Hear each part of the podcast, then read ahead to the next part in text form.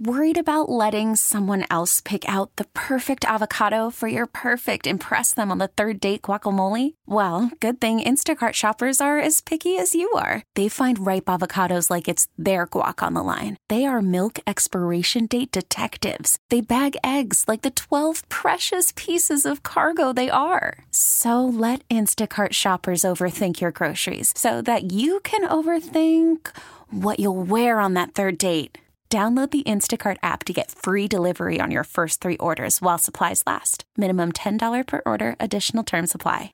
Greetings to you, loyal Bay Current subscribers and listeners. This is your host, Matt Pittman, coming at you with a quick message instead of the new episode you were probably looking for this morning. Well, in our industry, as you may have heard, we have these things called technical difficulties. That's a very polite way of saying that the person primarily responsible for the heavy lifting, the editing in this case, just really screwed the pooch. That'd be me, to the extent that it's kind of a start from scratch approach. And so instead of rushing something out together and not giving you the best effort, we're going to hold this one off until tomorrow. So there will be no new Bay Current episode today. But this one's a doozy. And maybe I'll give you a little bit of a hint. I'm trying to think about how to phrase this without embarrassing myself too much.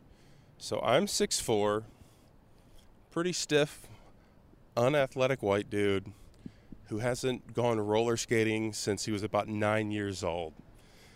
And last Friday, this 6'4", pretty stiff, unathletic white dude went roller skating for the first time in over 30 years. And it was a blast. Had a great time. And where we went was this place in San Ramon that's the last full-service roller rink in the Bay that's closing soon. We did a great story, my colleague Edie Frederick, who wrote the story for KCBS Radio, and I. But then as I'm putting it together, there's a lot of sound challenges, editing and gathering sound in a roller rink. And through that process of getting things all lined up, I messed up. So we're not going to have a full episode today. We're going to have a full episode for you on this tomorrow morning, piping hot and fresh and technically sound.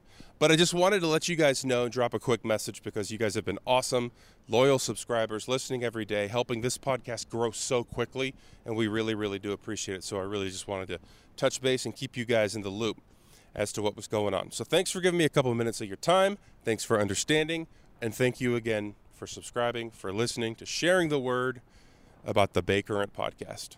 All-star closer Kenley Jansen, we have a question. What's the best podcast of all time?